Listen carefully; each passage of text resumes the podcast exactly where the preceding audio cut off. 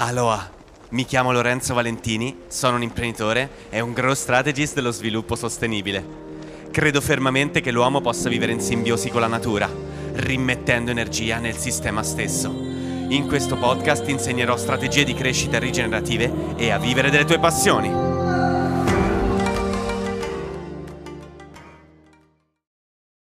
In questa puntata vi parlerò del cosa è importante eh, quando si va a costruire una visual identity.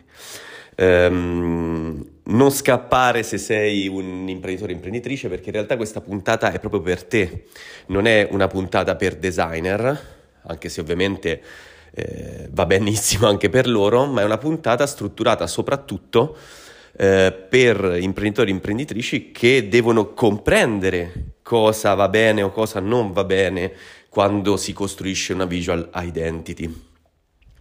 Perché eh, purtroppo sembrerà strano, ma una visual identity ha un ruolo fondamentale all'interno della riuscita di un progetto.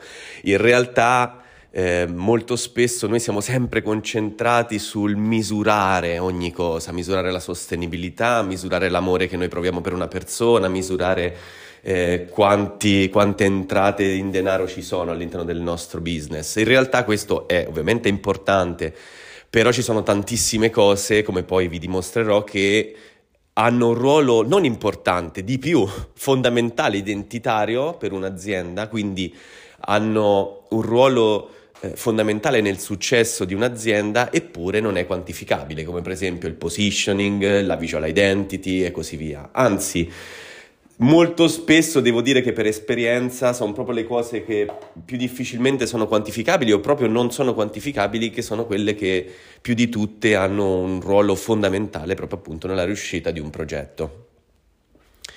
Quindi innanzitutto cosa è una visual identity e quali sono le parti fondamentali? Allora, innanzitutto una visual identity è il comportamento di un'azienda, cioè fa parte di quella parte del, della crescita aziendale che è dedicata al comportamento.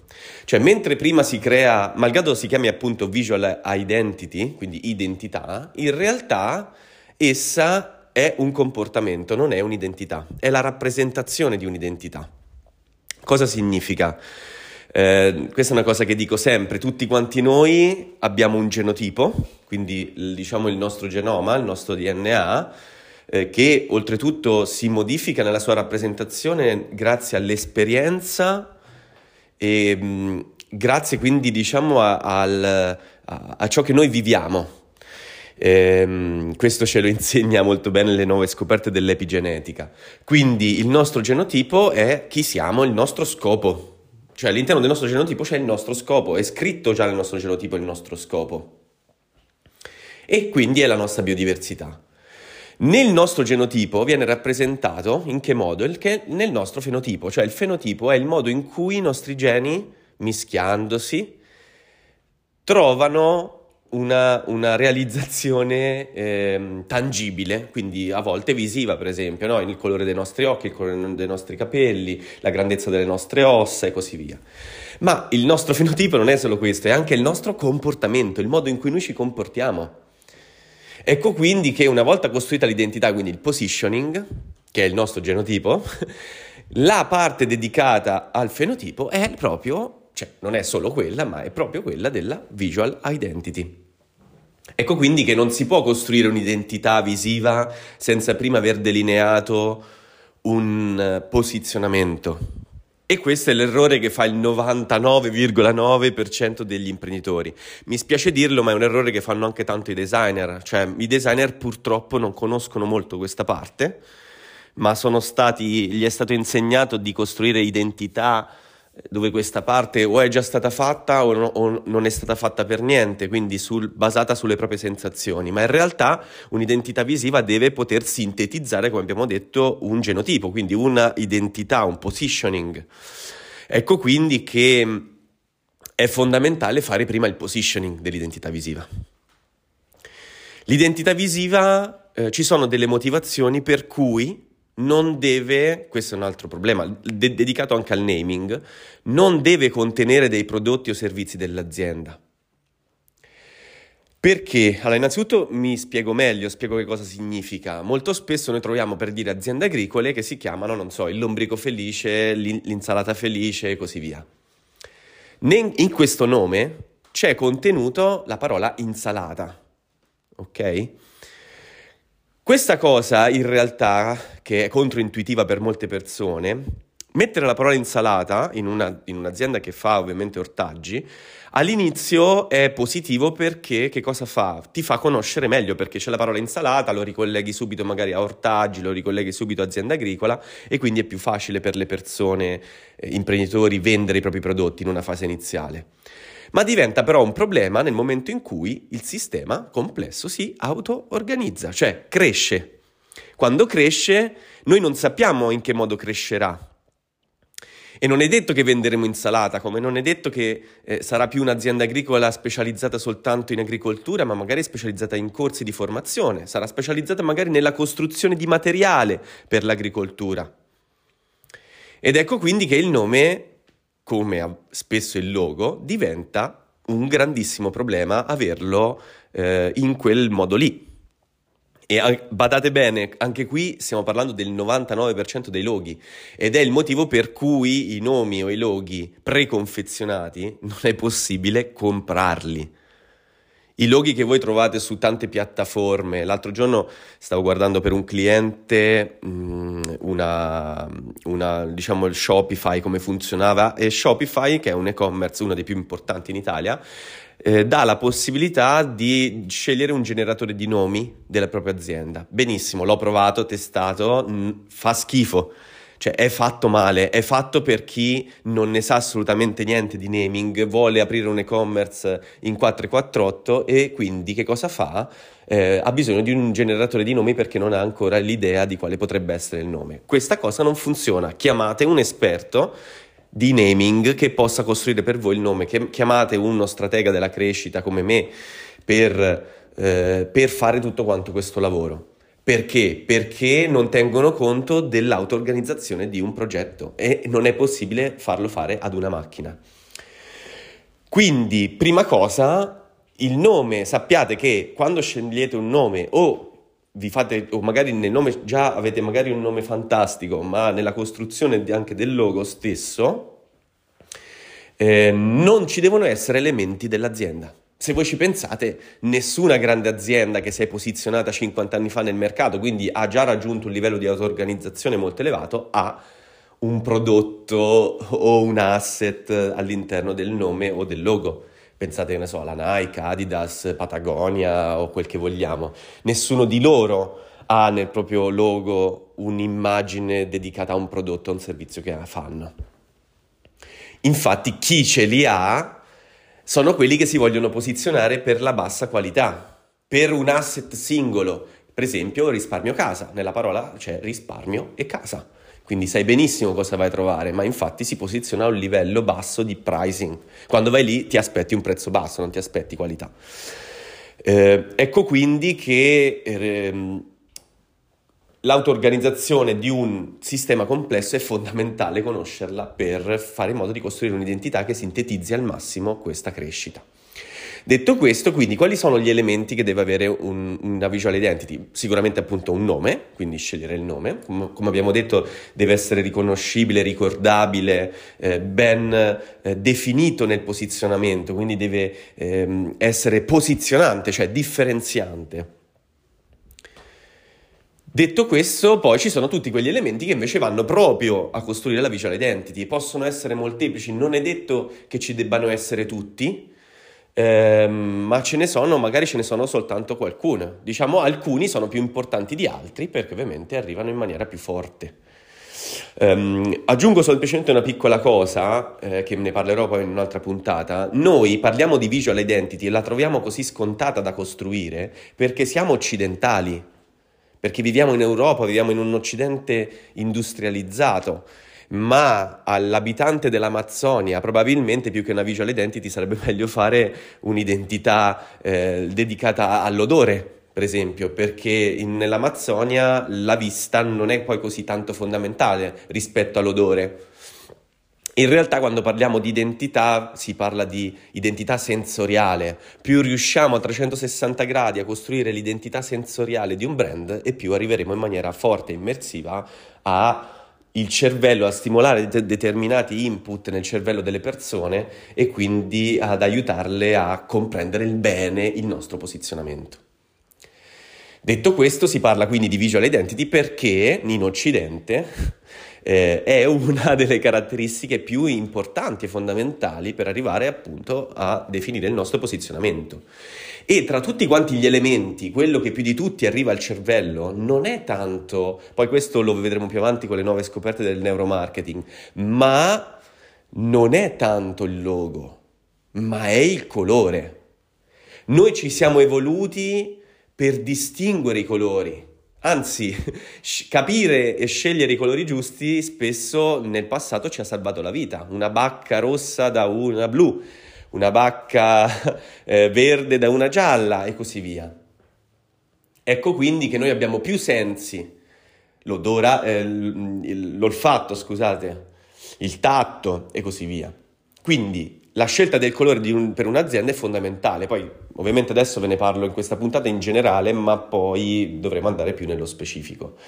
Invece, eh, quindi il primo elemento è sicuramente il colore. Non per forza il primo che un progettista, un designer costruisce, quello è, è dato anche un po' dalla creatività. Io ho per me stesso un, un processo creativo ben definito che chi fa le mie lezioni, eh, sia private o workshop, conosce molto bene e, ehm, però diciamo che gli elementi fondamentali adesso per un imprenditore o un'imprenditrice è sapere che il logo è diviso in due parti, non per forza le deve contenere entrambe, e sono il pittogramma e il logotipo. Il pittogramma è il, per dire, del, della Nike, che tutti quanti noi conosciamo, faccio proprio questo esempio, è, è la virgola, quello è il pittogramma. Il logotipo è la scritta Nike, in questo caso col font Futura. In realtà, in questo caso, mh, mm, il pittogramma è un, un, diciamo uno strumento che noi ehm, utilizziamo soprattutto perché in realtà le persone lo desiderano, ma al giorno d'oggi un font ben costruito basterebbe, un font corporate, un font che sintetizza bene tutti i valori dell'azienda, il suo posizionamento, la sua differenziazione, può tranquillamente rappresentare appunto l'identità dell'azienda. Um, io qualche anno fa feci un corso con uno dei migliori in Italia e al mondo di type design che è Antonio Pace, ehm, proprio su corporate type design, come si costruiscono i caratteri tipografici. Ovviamente costruire un carattere tipografico ha un costo enorme, si parla di migliaia e migliaia di euro che una piccola azienda non può sostenere, però ci sono tantissimi font che possiamo scegliere. Purtroppo ne vedo tantissimi imprenditori che lo scelgono loro e sono dei font veramente mal costruiti. Anche il font ci sono font di qualità e non font di qualità, quindi anche questo lasciate il lavoro dei progettisti. Voi dovete sapere come imprenditori e imprenditrici come vanno scelti quali sono gli elementi ne- necessari per una visual identity efficace e così via. Ma il vostro lavoro appunto finisce qui. Detto questo, ehm, ovviamente se vi interessa e vi appassiona il mondo del design, assolutamente, anzi lo consiglio. Un imprenditore deve avere, secondo me, delle conoscenze di design marketing in entrambe, diciamo, le direzioni di comunicazione, perché questo è, il progettista è un comunicatore come lo è una persona che comunica una vendita, che vuole vendere. E anzi, come dice Seth Godin nel, nel suo libro Questo è il marketing e la mucca viola, eh, chi oggi ha delle conoscenze di marketing e design è chi ha il potere di costruire qualcosa di straordinario. Effettivamente è così, me ne rendo conto oggi che ho entrambe le competenze più altre, mi rendo conto di quanto siano importanti le sue parole.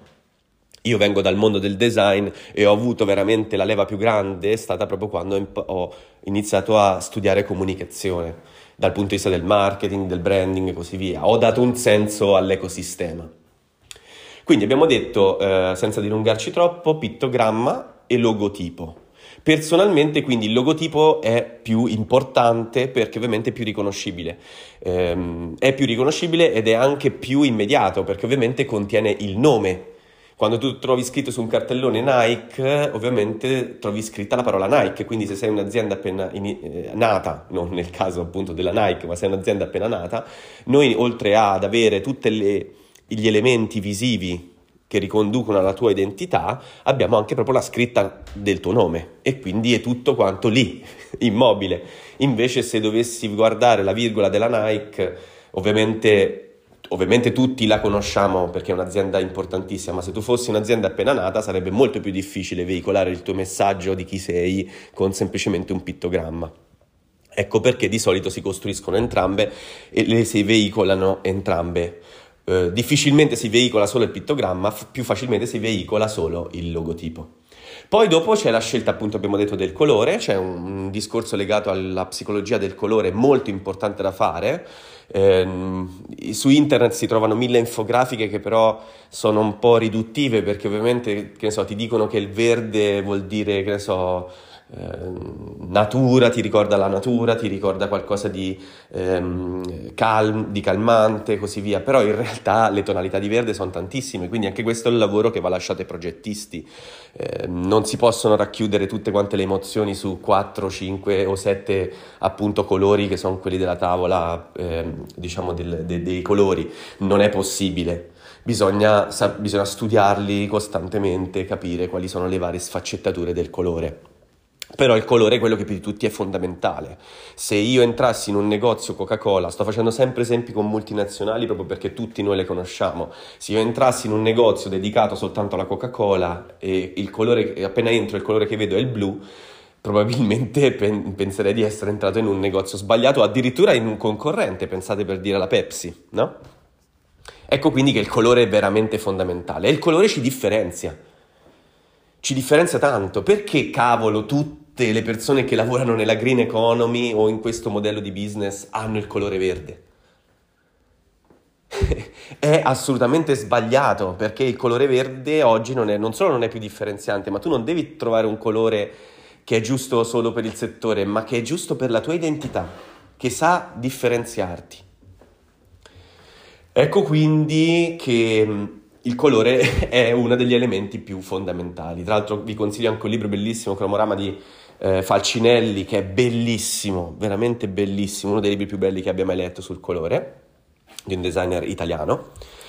E, mm, e, dopo il colore ci sono poi degli elementi che sono gli elementi, per esempio, delle illustrazioni secondarie. Le illustrazioni secondarie, a volte chiamate anche primarie, sono fondamentali perché? Perché ehm, vanno a completare il brand, possono essere delle illustrazioni utilizzate per più asset dell'azienda, per andare a completare a livello visivo il brand, quindi quando anche spesso ci si focalizza troppo, ma sì, ma sarò riconoscibile, riuscirò a trasmettere tutti i miei valori, ma non lo deve fare soltanto il logo, lo deve fare il nome, il logo, gli elementi secondari primari, il, i colori e così via, la tua comunicazione eh, visiva parlata e così via.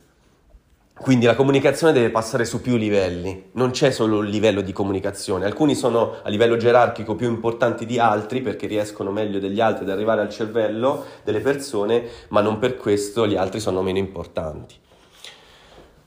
Una volta quindi andate a definire questo, poi ognuno se la inventa un po' la visual identity, c'è chi crea le icone, c'è chi crea... Diciamo che la visual identity a quel punto deve, diciamo, andare a completare un'identità eh, appunto visiva, e quindi deve andare a sintetizzare l'azienda. Ogni visual identity è completamente diversa da un'azienda all'altra, anche non soltanto ovviamente nella sua rappresentazione, ma anche negli elementi che noi utilizziamo.